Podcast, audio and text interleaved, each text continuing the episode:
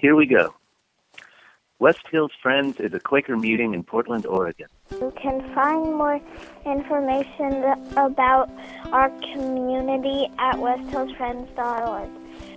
As a Quaker community, we encourage everyone to share from their hearts, especially as it pertains to God's leading in their lives. These words are shared into a community that values the opportunity to respond and dialogue about what is said. The responses and dialogue are not included in this recording. The views expressed in this content are solely those of the original contributor and do not necessarily speak for the entire West Hills Friends community. Thank you for listening. Have a wonderful day. Thank you for listening. Have a wonderful day.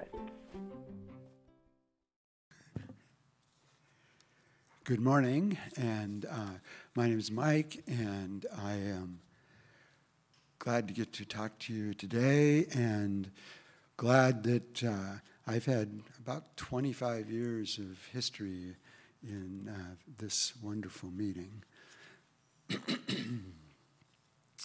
um, in 2002, as I began to be concerned about our second invasion of Iraq, I became aware of Dr. Martin Luther King's speech on the war in Vietnam. It was delivered in Riverside Church in New York City a year to the day before he was assassinated in 1968. In this address, I found that Dr. King's words speak to God's Spirit in me. They've been formative in my uh, spiritual life since. Dr. King's discussion of the war in Vietnam goes well beyond the immorality of that war to an indictment of our values. After passage of the Voting Rights Act and the Civil Rights Act, Dr. King shifted his focus to poverty. And at the end of his life, he was organizing the Poor People's Campaign, planning to occupy the National Mall to demand policies that would address widespread poverty. In his Vietnam speech, he made clear the connection between a war economy and poverty. So, quote here. There is at the outset a very obvious and almost facile connection between the war in Vietnam and the struggle that I and others have been waging in America.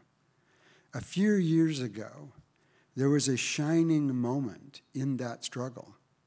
It seemed as if there was a real promise of hope for the poor, both black and white, through the poverty program. And this is also sometimes called the Great Society. There were experiments, hopes, and new beginnings. Then came the buildup in Vietnam and I watched this program broken and eviscerated as if it were some idle political plaything of a society gone mad on war.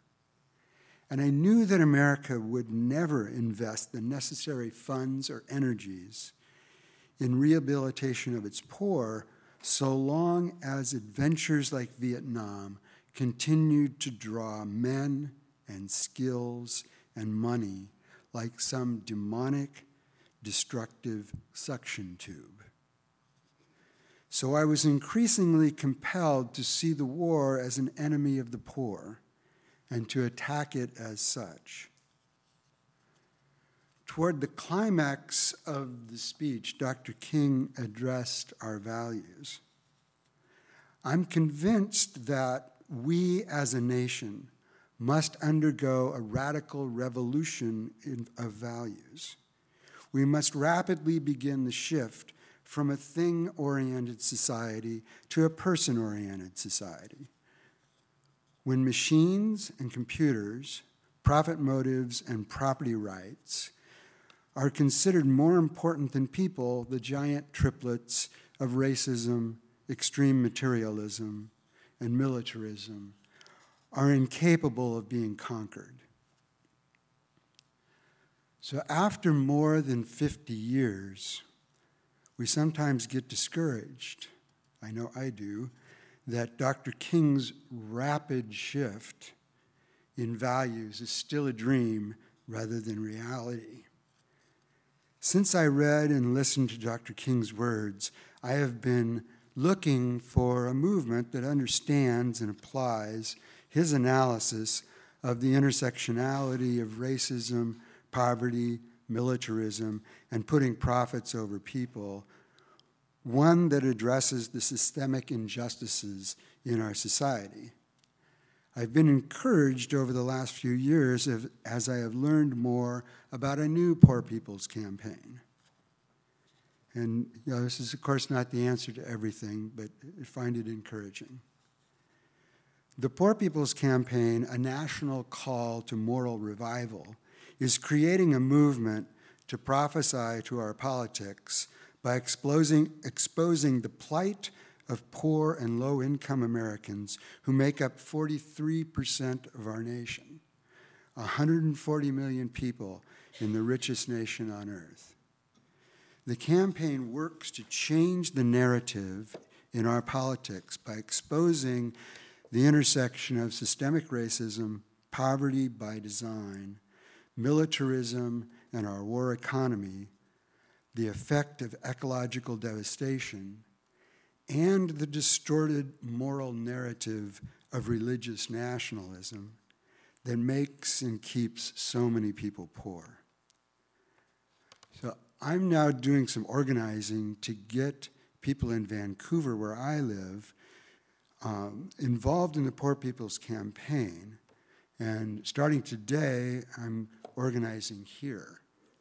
You'll find in your bulletins a flyer um, with, with some information. And the campaign is going to hold a mass assembly and moral march on June 20th, 2020, bringing in Washington, D.C., bringing many thousands of people to Washington, D.C., as just as the presidential election ramps up.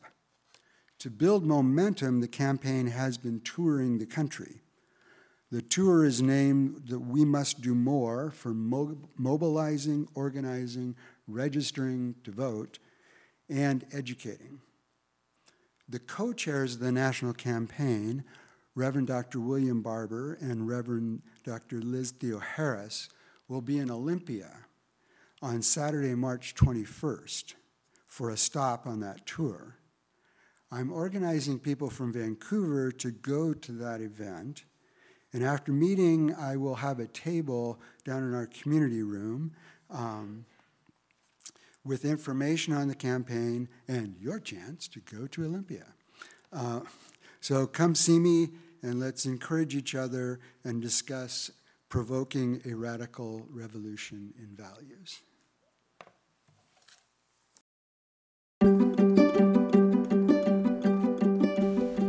Hey.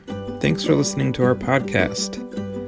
We're really happy that so many of you are finding it to be helpful and as a way to stay connected with what's going on with us here at West Hills Friends. If you'd like to stay connected with us in other ways, we have a couple options for you.